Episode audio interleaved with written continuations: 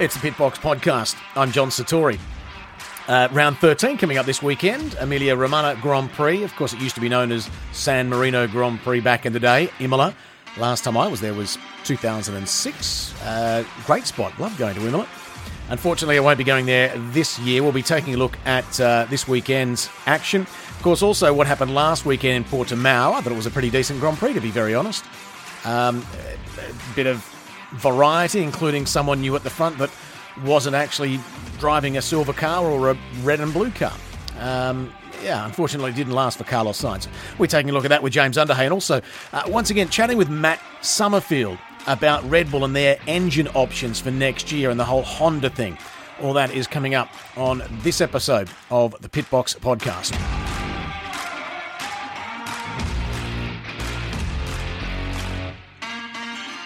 Um, did it disappoint? Was it a belter? Probably a bit of both, to be honest, because while it was undoubtedly an historical race uh, with Lewis Hamilton beating Michael Schumacher's race wins record, he's now got 92, some good battles throughout. Um, and also, you know, even an unlikely race leader at one point. Um, once that had passed and it all sort of settled down into its normal rhythm, was it a, a brilliant race? Uh, probably not. Anyway, let's take a look at what happened and, of course, uh, what's been going on uh, over the last week or so. Joined once again by James Underhay. Um, James, yeah, I mean, it was, of course, a record breaking race win and another masterclass from Lewis, wasn't it? Hi, John. Yeah, it was, wasn't it? It was, um, you know, it was pretty outstanding. He's what I refer to as a real demolition of the field. And, and, and, you know, more specifically Valtteri as well. Um, you know, we've talked a lot over the last few weeks about the mental aspects of trying to beat Lewis, how difficult that is uh, for your teammate. But I thought this was a real statement. Um, you know, to to run away with it as he did, 25 second lead at the end of the race uh, after the drama at the start was was pretty astonishing. So hats off. And it was, and it's got to be crushing um, for Valtteri Bottas as well, unfortunately, because he seems like such a lovely guy that there's just almost nothing he can do. A pole position on the weekend, um, misses it again by a tenth of a second, and at that mm. point, you, he's just on the back foot. Yeah, it, I, I, genuinely think in Valtteri's mind now, regardless of what he says publicly, he must be wondering, what on earth do I have to do? Um, we know the guy's quick, we know the guy's consistent. You know, he's a race winner now. Um, his performances at Williams all those years ago now were, were, were outstanding, but he just seems to have you know, come up really against the uh, the immovable force in in Lewis, um, and it's it seems to be pretty crushing. You know, um, hmm. I, I don't I, I feel for him, I really do. And and uh, of course he's got another year of it. He signed up uh, to next year at Mercedes, and he'd be crazy to go anywhere else. But of course, uh, still no signature on a contract from Lewis, from what we've uh, what we understand. Although that'd be a fait accompli. Like, you know, where would he go? Why would he want to go anywhere else anyway? But another year of it. But yeah, it, was an absolute um, masterclass once again from Lewis, who's a man who was at the peak of his powers. Of course, uh, Max Verstappen, another good result for him, but he courted all the uh, the controversy and the, the headlines for the wrong reasons as well with his little outburst about Lance Stroll. And, you know, to be honest, Lance Stroll I don't know what your take on that was, but certainly I'm, I'm talking about what happened in the free practice on Friday. That Mm. I, I, I, that was Max's fault for mine. Lance Stroll didn't see him on the inside, didn't know he was there, um, and Max could have easily pulled out of that. Um, but then what he said afterwards, I can understand heat of the moment stuff. Yeah, get that, but not saying that sort of thing. Okay, swear, you know, curse, whatever you like, but calling people the names that he did, or calling Lance Stroll the names that he did, yeah, not for someone in his stature, uh, you know, in, the status that he has. No, um, you know, probably the least said the better. I think it needs to be uh, quickly forgotten about, John. But um, when you get down to, to those sorts of or that sort of level of um, you know uh, you know comment r- regarding another driver, um, it, it's not appre- uh, appropriate. It's not acceptable uh, in this day and age. And I think he will. I would hope have had a bit of a slap on the wrist about it behind the scenes because, um, you know, as you say, heat at the moment, that's going to get anyone at any time. Um, and that's to a certain extent very acceptable, very understanding. But when you take it down to that sort of level, it's uh, yeah, it was it was pretty poor form, I thought.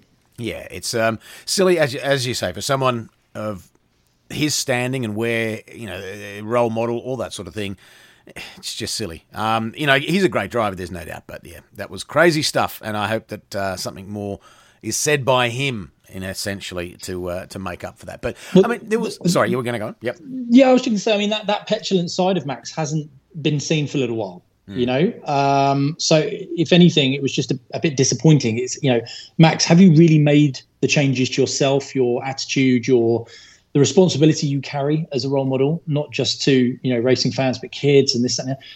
We haven't seen that from him for a little while, so I'm hoping it was a blip.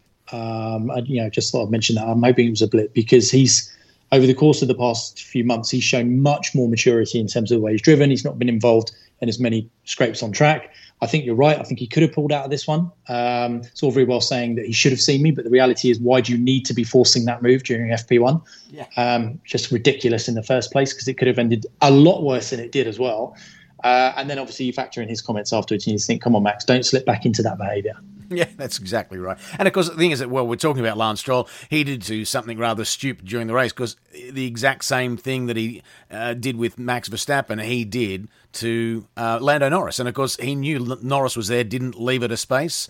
As I remember Sebastian Vettel quite uh, comically saying in one of those press conferences, the drivers' press conferences years ago, um, quoting uh, Fernando Alonso. I think he was sitting right beside him, saying you got to leave it a space, and it's true. And yet Lance Stroll didn't do that, and he knew that Norris was there, and he still closed the door.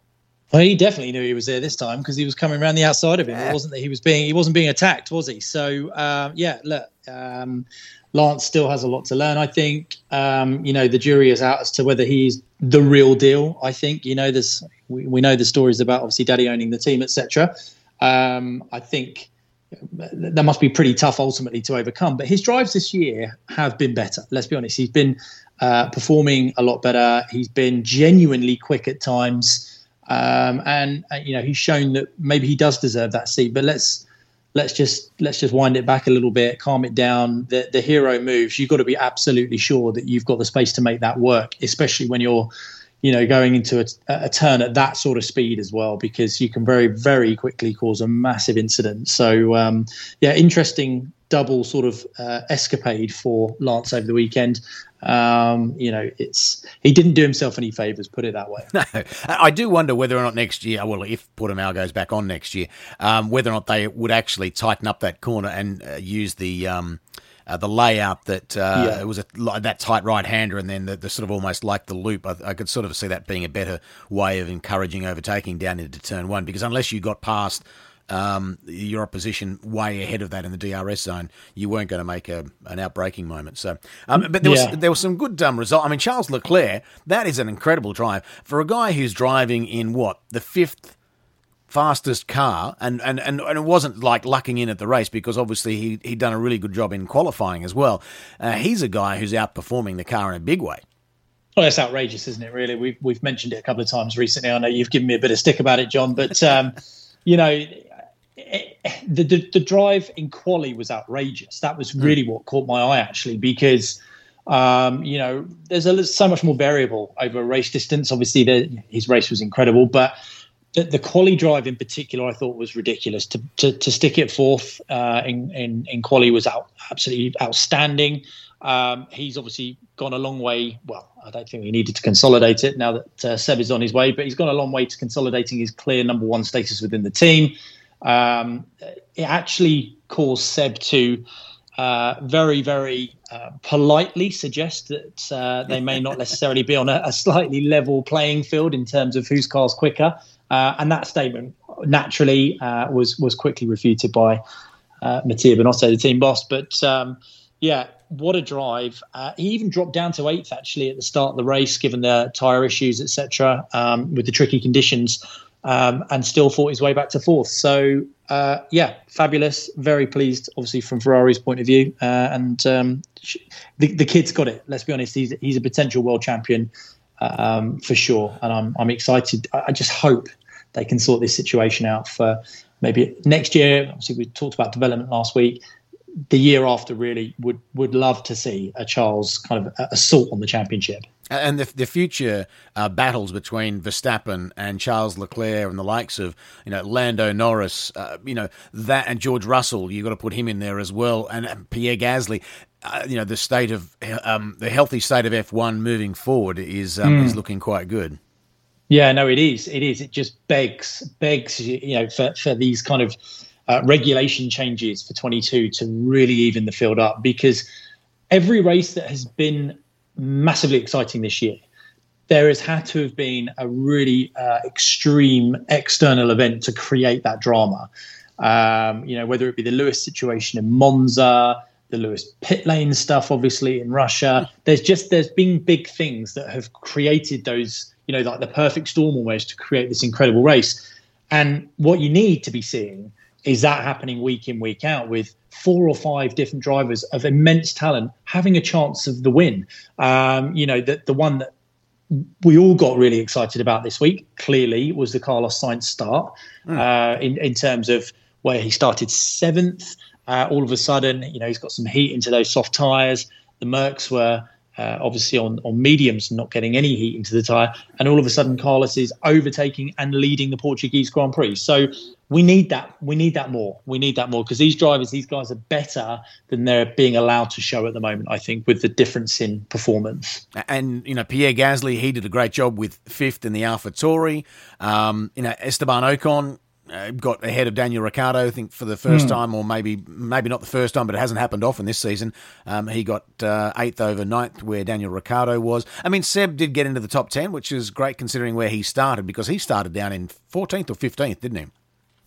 It was something like yeah, that. Yeah, he started 15th. Yeah, no, he started 15th and, and finished 10th. Um, so I guess you've got to call that some success. But um, yeah, a driver of his caliber and his uh, his his pedigree, his CV, he's not really wanting to to fight his way through the you know uh, three quarters of the way down the field, back up to tenth uh, during a race. I think for me, the quicker this season is over for Seb, and the quicker he pulls those likely British racing green Aston Martin overalls on, the better.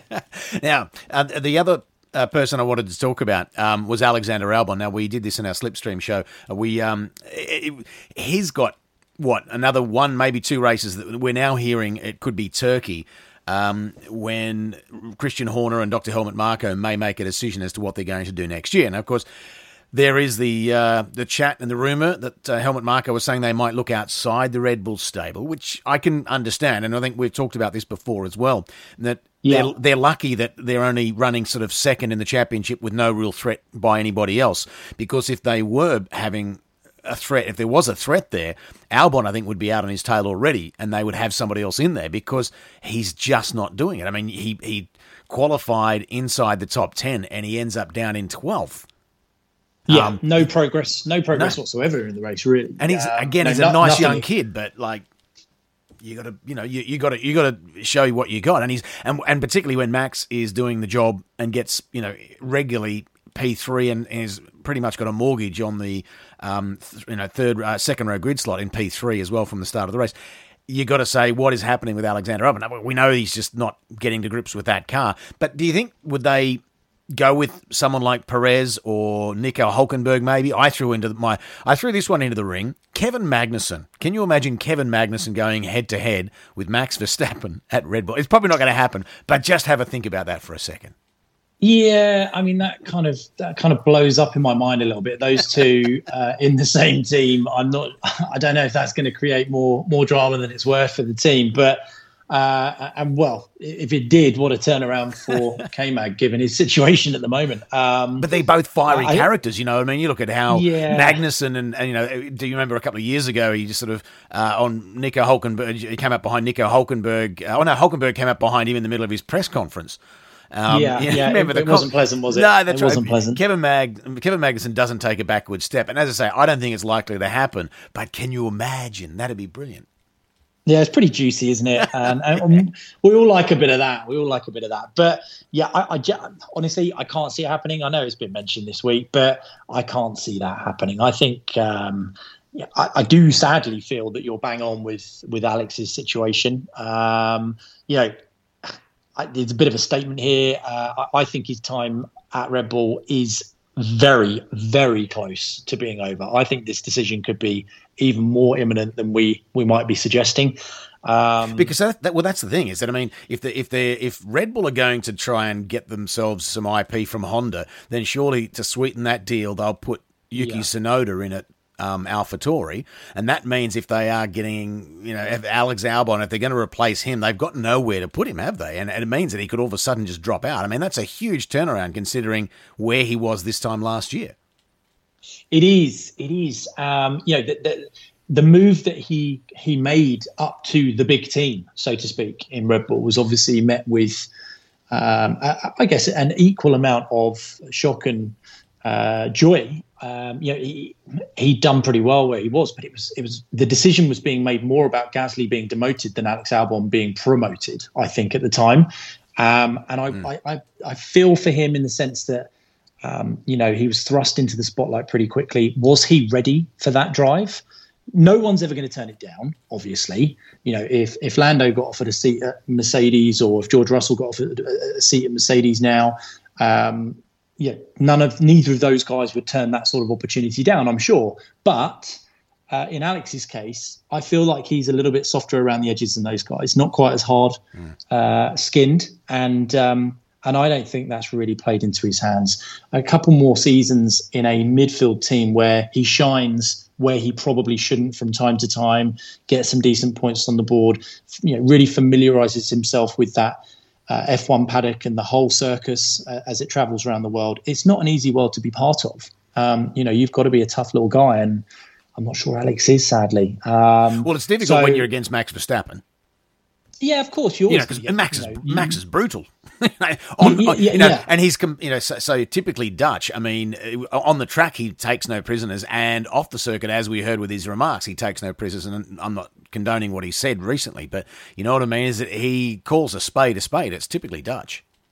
Yeah, it is very blunt, very to the point. You know, there's no grey areas with Max, obviously, and uh, that's great sometimes, but not so uh, great in other other moments, as he showed uh, in FP1. But um, you know, he's never going to be that teammate that puts an arm around you and goes, "Come on, buddy, you know, you, are quicker than this. I'm going to help you out here." Not because, uh, you know, I don't think there's many drivers that would do that, but there are guys that would still be sympathetic to Alex's situation at the moment. And I would say, out of the majority of the grid, Max is probably the last person you want if you're struggling because he doesn't, you know, I don't, I don't think he thinks that much about the team. I think Max thinks about himself. Um, and that means I genuinely don't care what is going on on the other side of the garage. I want to go out there. I want to perform. I want as much backing behind me and support from the team as I can physically get. And he wants to crush the opponent, whether that be his teammate or someone else on the grid. So um, it, it, just feels like you know things have the way things have developed. It's really snowballed quickly for Alex Albon, and I'm not sure he's going to have a seat for that much longer, as we've said. Um, where does he go? It's a great question. Um, I mean, the only other way they can do it is if they did decide to replace him this year, which I don't think there's any real need to because, again, they're you know they're safe. They're safe in second, but you know, do they go with someone like Hulkenberg, which I think is probably the most likely scenario? They'd go with Hulkenberg, but next year do they say, okay, we're going to bring Gasly back up, and then Albon goes back into um, AlphaTauri, and they've then got uh, Yuki Tsunoda and they keep everybody happy. But mm. that means that Hulkenberg doesn't get a seat for next year, which could happen. I mean, you know, in essence, Christian Horner and Helmut Marko can be saying to Nico Hulkenberg, right, you know, you've got a seat for the rest of this year if this did happen. Um, up to you to perform and to show us that actually you deserve to be here and there's no need to bring up Gasly as yet because Gasly's still got years on him. Although I, I get the feeling of being French, at some point he's going to be driving for Alpine, which is obviously the current Renault team. Yeah, yeah, you mentioned that a few weeks ago, and I think it's a great a great point. It'd be a lovely time for them if they come on to form uh, to championship winning form or at least challenging form. Uh, it'd be very very uh, sexy opportunity for Gasly, obviously, and it'd be a great PR move for Renault Alpine um, or Alpine as they will be known. So. Um, yeah, if Hulkenberg gets that offer, I think he's going to take it, even if he knows there's no guarantee of a seat next year, because he'd be a fool not to. Um, I think he has the ability and the consistency to show that actually he probably does deserve that seat, and that reverts back to what you've said recently about having someone in that seat that can consistently score points week in, week out. Doesn't necessarily mean you have to challenge for the championship, mm. but if you can get points and put points on the board for the team, keep the sponsors happy, you know, all of that stuff, then he most likely is the man for that seat. Now, talking of seats, we obviously, after um, our podcast last week, you, as you've said, we've sort of correctly predicted what was happening with the drivers' market. It was going to explode. Um, mm. Haas made their announcement. Out go Grosjean and Kevin Magnussen. I can understand Grosjean. I'm not so sure about Kevin. Um. But of course, who goes in there? It's looking now like it may be actually two rookies in Schumacher and Shwartzman, uh, from what I've heard. And then it might be Giovinazzi and um, Kimi Raikkonen who stay at Alfa because remember, yeah. Giovinazzi's a Ferrari driver academy um, driver anyway. So, you know, it's a big thing to all of a sudden say we drop you, although they've got a glutton of riches at the moment with their young drivers, uh, where other other other teams don't, uh, i.e., Red Bull and even Mercedes, apart from George Russell, of course. Yeah, absolutely. They Ferrari really are spoilt with the talent they have coming through at the moment. I guess it's a nice problem to have. Mm. Um, I would say that I would be really disappointed not to see Mick alongside Kimi. We've talked about it a lot recently. I think that would be a, a really beautiful home for him. I think Kimi would be a great mentor to him. Um, but you know, just coming back to the Haas thing, um, you know, Haas made it clear that these driver decisions were financial. Um, I, I, find that quite interesting. But now the chances are that I think they will very have very much two rookies in that uh, in those seats and. Um, for Ferrari to have more than one team effectively then having Ferrari young driver program drivers at the wheel, it gives them an opportunity to really assess who potentially could make the step up to the next level um, at some point in the not too distant future as well. So, and have you heard the rumor that it may not actually be two Ferrari rookies? It might be one being Mick Schumacher and the other one being Nikita Mazepin because his dad is looking at buying into the team or buying the team.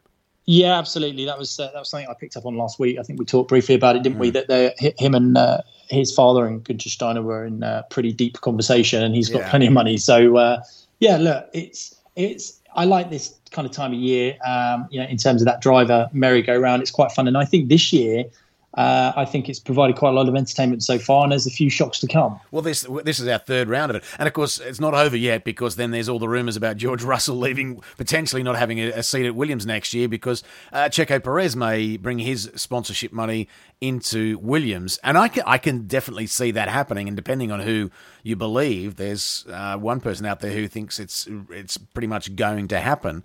Um, and I can see that happening. I think it'd be good to keep Perez in there, but of course, it's going to have to be long term project for him, isn't it? Because he's not going to get much. He's not going to get anywhere in that Williams next year. They can't uh, change that in a huge way to be, you know, a midfield team. But really banking on what can happen in 2021. But if not, you know, I can see Checo going over to the states and doing IndyCar.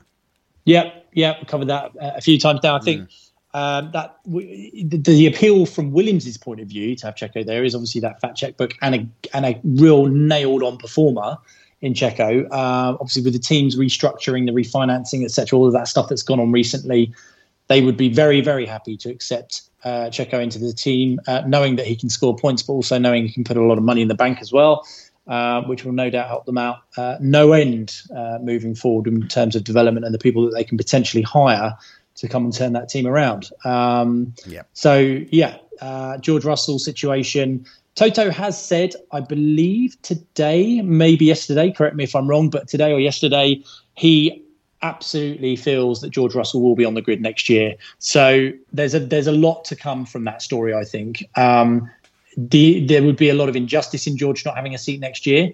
Um, but but, but it's just form, an Ocon, but it's just an Ocon situation, though, isn't it? You know what I mean? Is he just has a sabbatical because you can definitely see the results that he's getting, and particularly you look at what he did on the weekend, both in qualifying. He and I think it's been seven times he's got into Q three so far this season.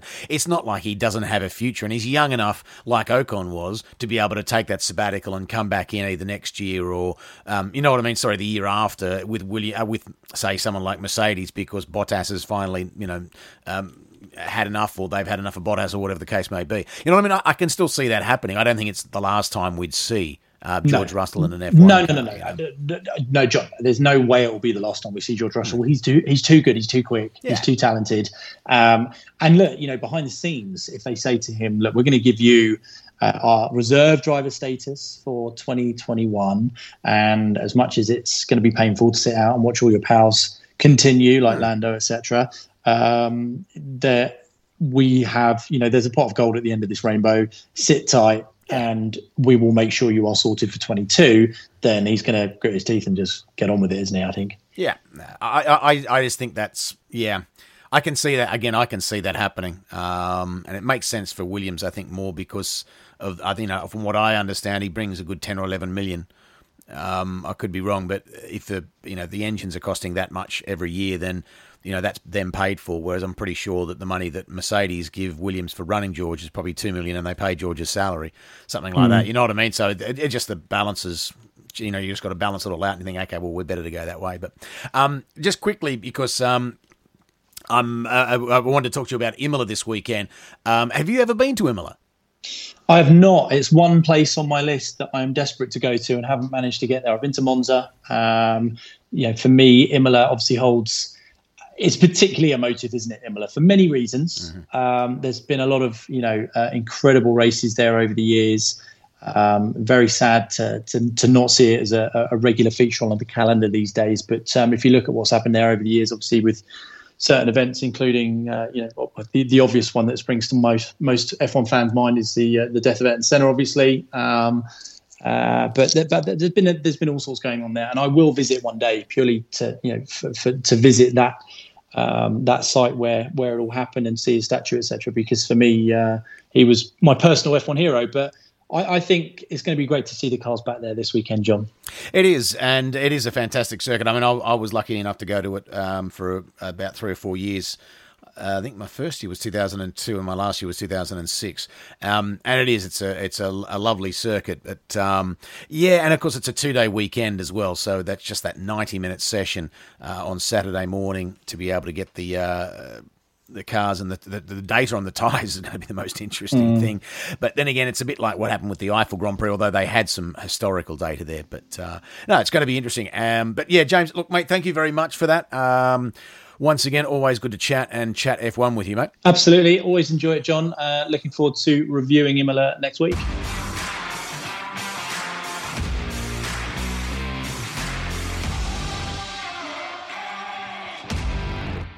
Now, now, talking of Red Bull, obviously they've also been in the spotlight because Honda made that big announcement recently that they're pulling out of the sport. No one was expecting that after they'd just you know come back into it in 2015.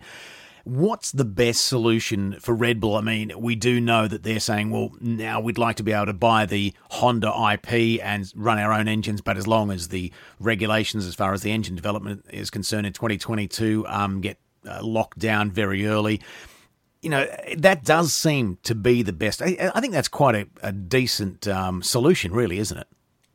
Well, I think it's probably the best solution in terms of continuity for Red Bull mm. uh, because they will then be continuing to design their car based around a philosophy that they've come to understand. If they suddenly have to sidestep back to the Renault, which is obviously where they would end up if this doesn't go ahead, then they're going to have to design their car slightly differently again uh, in order to accommodate a, a different style of power unit. But that's possible um, because Mercedes, uh, you know, Mer- uh, McLaren are doing that with the Merc. I mean, it is possible. It's not great though. Obviously, it's not ideal.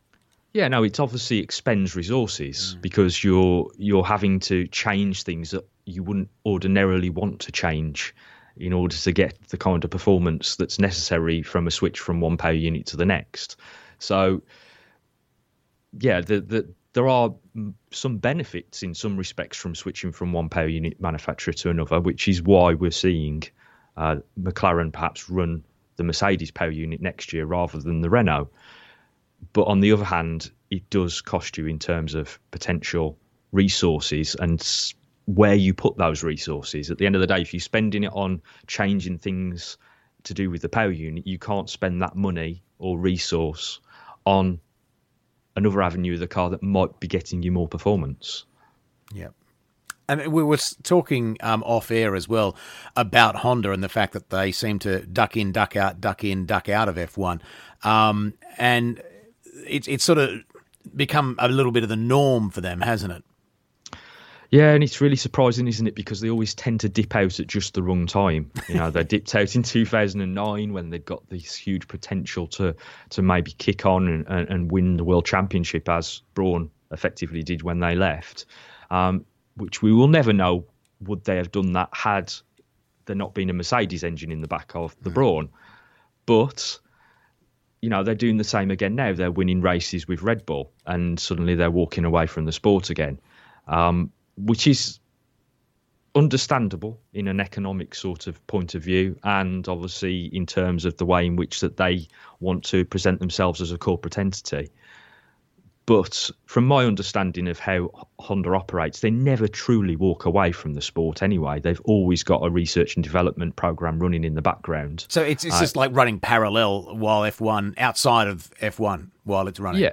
Yeah. I mean, they don't obviously spend the amount of resource they do when they're inside the sport, but they will always continue to keep an eye and a, and a certain amount of you know resources spent in understanding what's going on so that if they do decide to come back they're not just walking in blindly. Isn't that amazing? I mean, it's a lot of money to be spending on something that you may not necessarily use. Yeah, but it, it may also have offshoots as well because, you know, any research that you're doing in an automotive field yeah. might then pass down or trickle down to your um, your main role as a as an automotive manufacturer, just as it might do into their other motorsport categories. You know, we have to remember that they mm. they're still in other categories as well. Uh, they might not be joined up in terms of how they operate, but that's not to say that they can't then share that information. Uh, between themselves. I mean, as far as you're aware, are there any other teams that do something similar or to the same degree? No, because there's not really anybody else in the sport that operates in that in kind that of realm, you know, perhaps somebody like BMW might keep their eye in or, or Toyota, but I certainly don't think anybody does it to the level that I understand Honda uh, have done in the past. So, yeah. It's it's amazing to think that that's what they do. But as you say, you know, if, if and they are quite involved in obviously motorsport over in um, in Japan. It's it's its own entity as well. So maybe it does make a lot of sense. It's just something that is a little bit revealing when you first hear it. you think, wow, um, yeah. you know. But yeah, so Red Bull essentially this is the best option for them. Even though I mean the Renault engine has picked up. It's it's certainly been. I mean, up until the last couple of races, been pretty reliable and pretty powerful. It's it's done really well. They've made some big steps this year, haven't they, Renault? Yeah, I mean, everybody is sort of getting towards more of a level footing. Mm. Uh, obviously, Ferrari having taken a step back because of what was done last year to them in terms of you know the the statement that was released by the FIA. You're um, being very the, careful the there, Matt. yeah, the, the non-statement, shall we put it? Um, but yeah, I do think that there's more of a parity involved. Yeah. I think that the, one of the underlying factors that people don't perhaps get to understand, though, is the role that the fuel and lubricants play in the performance arena with these power unit manufacturers. And the fact that Ferrari have been pegged back will have hindered that process as well um, because of the way that they kind of work with one another. And from this season, the uh, fuels and lubricants have actually had to be uh, given across as more of a sample to the FIA than they ever have before as well, uh, and they're sort of locked in. So, and was that that was a direct result, I think, of what happened with Ferrari? That, in, that... It, it, was, yeah. yes. Yeah, so they've kind of shot themselves in the foot and then walked away and shot themselves in the other foot. Um, Sounding like the three amigos. Yes but yeah, I think there's there's a lot going on with the power units, not just the power units themselves. There's a lot of other things that you have to consider with with ancillary uh, partners that get involved with the development of these things that can have an impact on the performance, the durability, etc. Of, of the power units. Um, it's sort of a shame that this wasn't done right from the start when the hybrid era came in. I can sort of understand why it wouldn't, but because we really just want parity on that engine side of it, or, or close to. But there's never really been that apart from when, what we're getting to now, um, and it's a shame that it's taken so long because to keep manu- um, you know engine manufacturers in F1, um, they all want to be competitive. They all want to have their own you know research and R and D to use in other parts of their business. But it's taken so long to get there, and and we're now finally there. Why couldn't they have just gone right? This is what we're going to do, and everybody hits that target. I think the problem that you have there is that there was uh, a type of construction to deal with this scenario that was chucked away very quickly. We did have a, a token system in place. Yeah. uh, for the power units, and everybody just believed it to be too convoluted to be able to actually work. But the token system itself wasn't a bad idea; it was just poorly implemented, and that is the crux of why we've ended up in this situation. Because by now, the power units pretty much would be locked down under the token system. That's not to say that you know the likes of Honda that coming in wouldn't be in a position where it would have ha- harmed their progress. But the likes of Mercedes, Ferrari, Renault, who've been there from the start, would have found themselves in a situation where they couldn't continue to make development uh, forward, and we wouldn't perhaps have seen this sort of the scale's just gone through the roof from where we started to, to where we are now.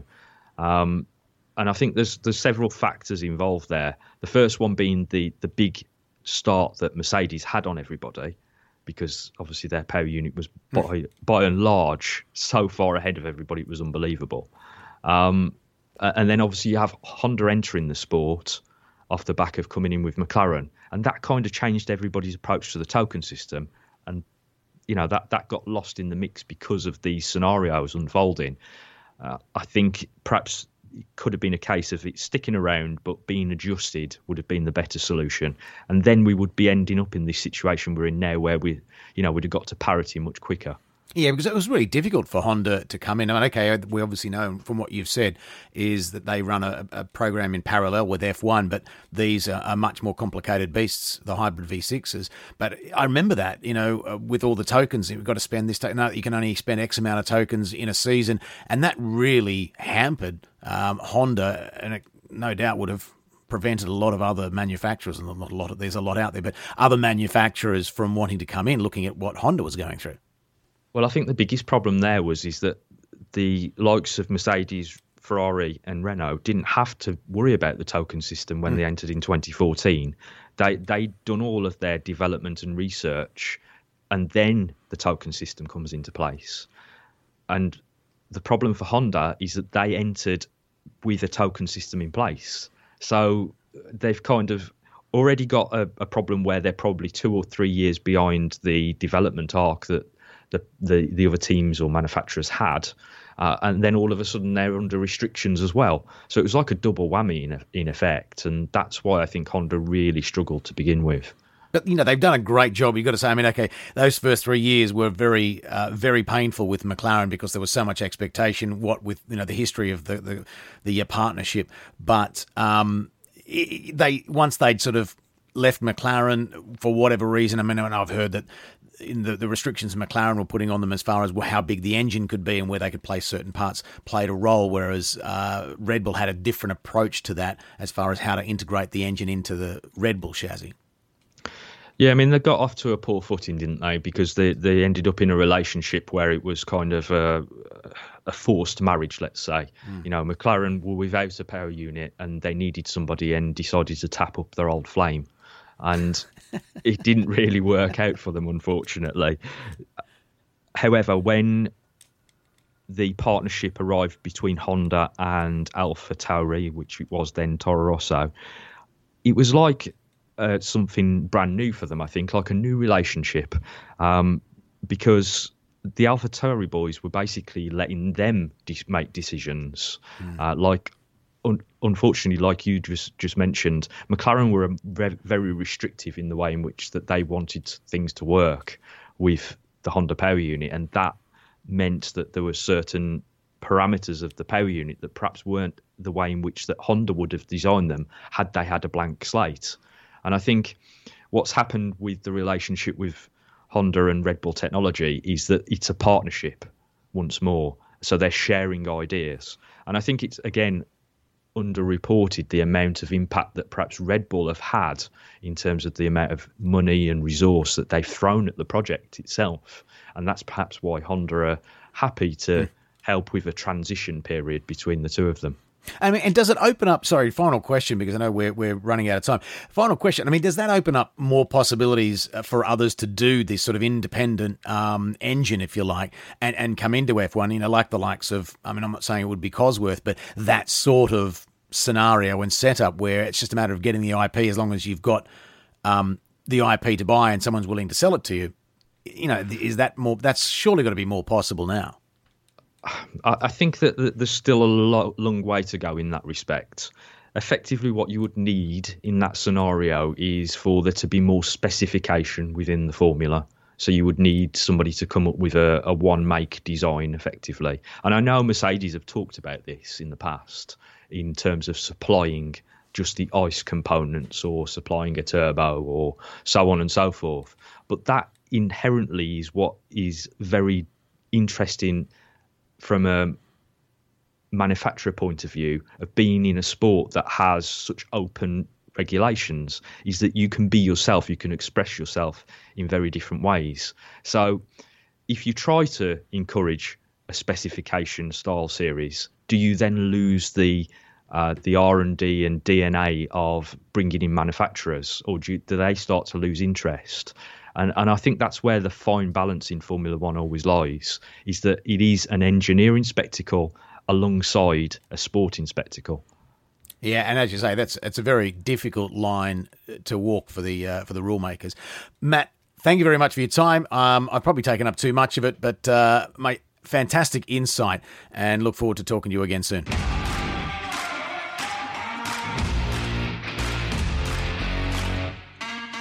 So it's round 13 of the 2020 World Championship, and I suppose one of the great things to come out of 2020, and there hasn't been too many to be honest, considering everything that's going on with Corona, is that we are heading back to Imola, what was the San Marino Grand Prix. Uh, this time around, it's called the Emilia Romagna Grand Prix. I hope I've said that correct. Apologies to any Italian speakers. I've got an Italian surname, I know, but unfortunately, that was a few generations ago. But um, either way, we're heading back to a, a circuit that is uh, is very well liked and was always very well liked among F1 drivers um, because of its layout. We'll get to that in a second. Um, but of course, nowadays it's got um, a, a, lot of history involved with it because uh, that's where we lost Ayrton Senna. And not, I don't know about you. I mean, there was there's moments in time that you remember where you were, were uh, when certain big announcements were made. And unfortunately, it, it often tends to be around the times of, of losing uh, and hearing about the death of someone famous. Uh, Princess Diana, I'll always remember where I was when that happened. Um, even Elvis Presley, uh, and I was must have been like all of, what, eight years old.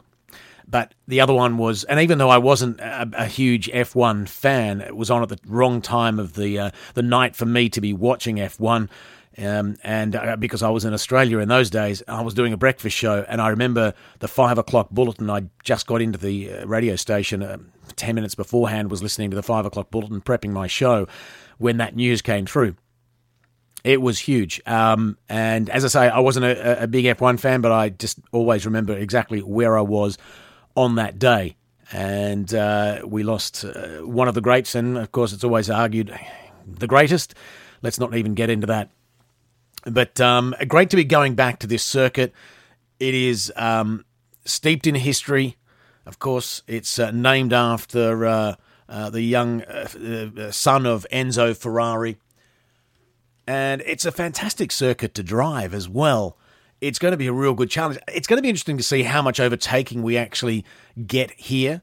Um, it's a very fast circuit. It, it's not a particularly demanding circuit on tyres, for example. I think uh, from what Pirelli have announced, they're bringing the uh, three tyres from the middle range um, from the set of five. So it's the C2s, 3s, and 4s.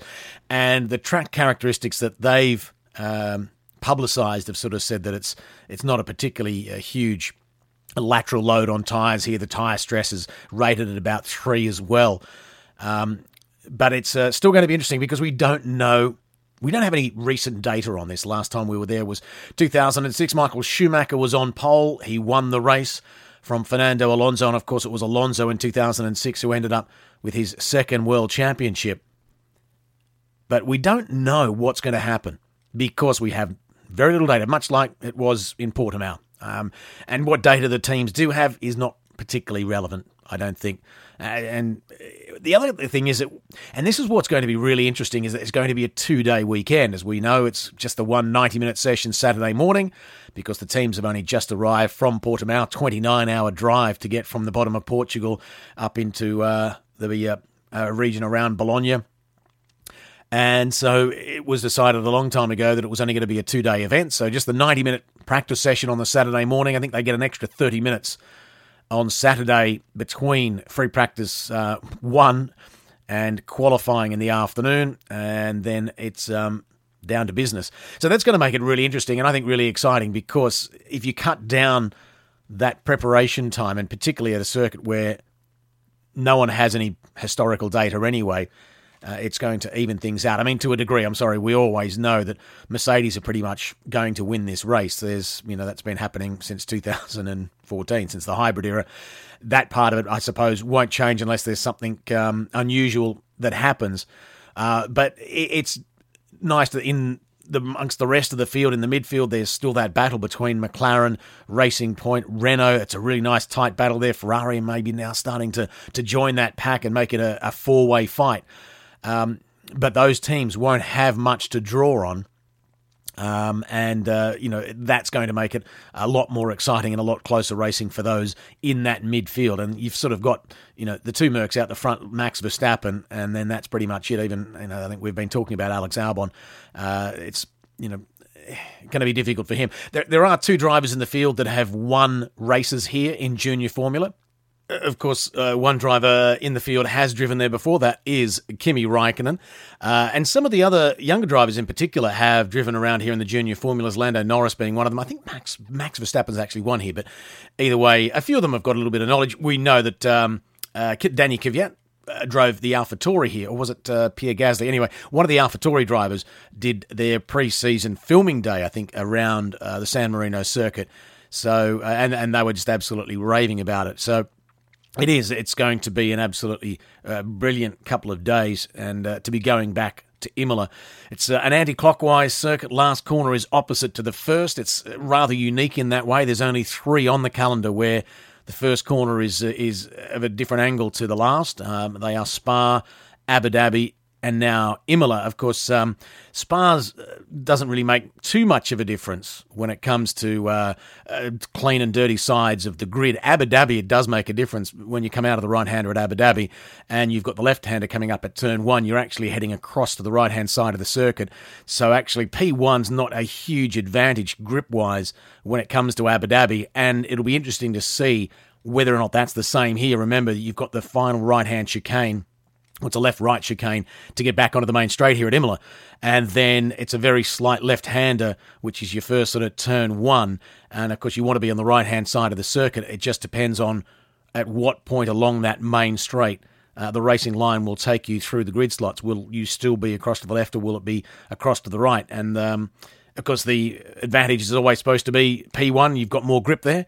Uh, but whether or not that's going to be the case, we'll have to wait and see. Because I'm not quite sure. I haven't seen anything, and anything I've looked at can't I can't identify whether or not the um, grid slots are on the left or right hand side of the circuit. So, but anyway, um, yeah, it's going to be a very interesting weekend. 10 sets of tyres, two hards, two mediums, six softs. As I said, that middle allocation from Pirelli, you can understand why they've gone for that. They've got, I suppose, a, a certain amount of uh, information about the circuit. Uh, they don't have to be as conservative as what they were at Portimao, where they had zip zero or very close to that. Uh, even though it's been longer, I suppose, since a Formula One car went around uh, Imola than it had Portimao, um, the track surface just been re, uh, redone down at Portimao. So uh, yeah, um, good to see that they've gone a little bit less conservative in the hope that we might have a two two stop race. Don't think it'll happen, but you know at least they're uh, they're making the effort.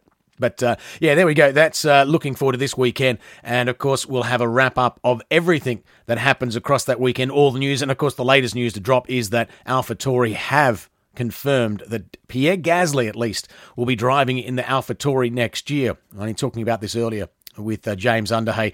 And yeah, he has been confirmed, but there's still that second seat that has yet to get a backside in it.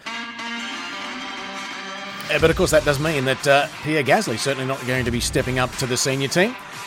So, who's it going to be? We've been talking about it for the last couple of weeks. We talked about it earlier. I know Kevin. Ma- I just love to see Kevin Magnussen in there. I know it's not going to happen, but a boy can dream, can't he? Hope you enjoyed the Pitbox podcast. Uh, tell people that you know about it if you like it. Of course, uh, no matter where you get your podcast from, Spotify, Apple, uh, give us a like, give us some stars, and subscribe.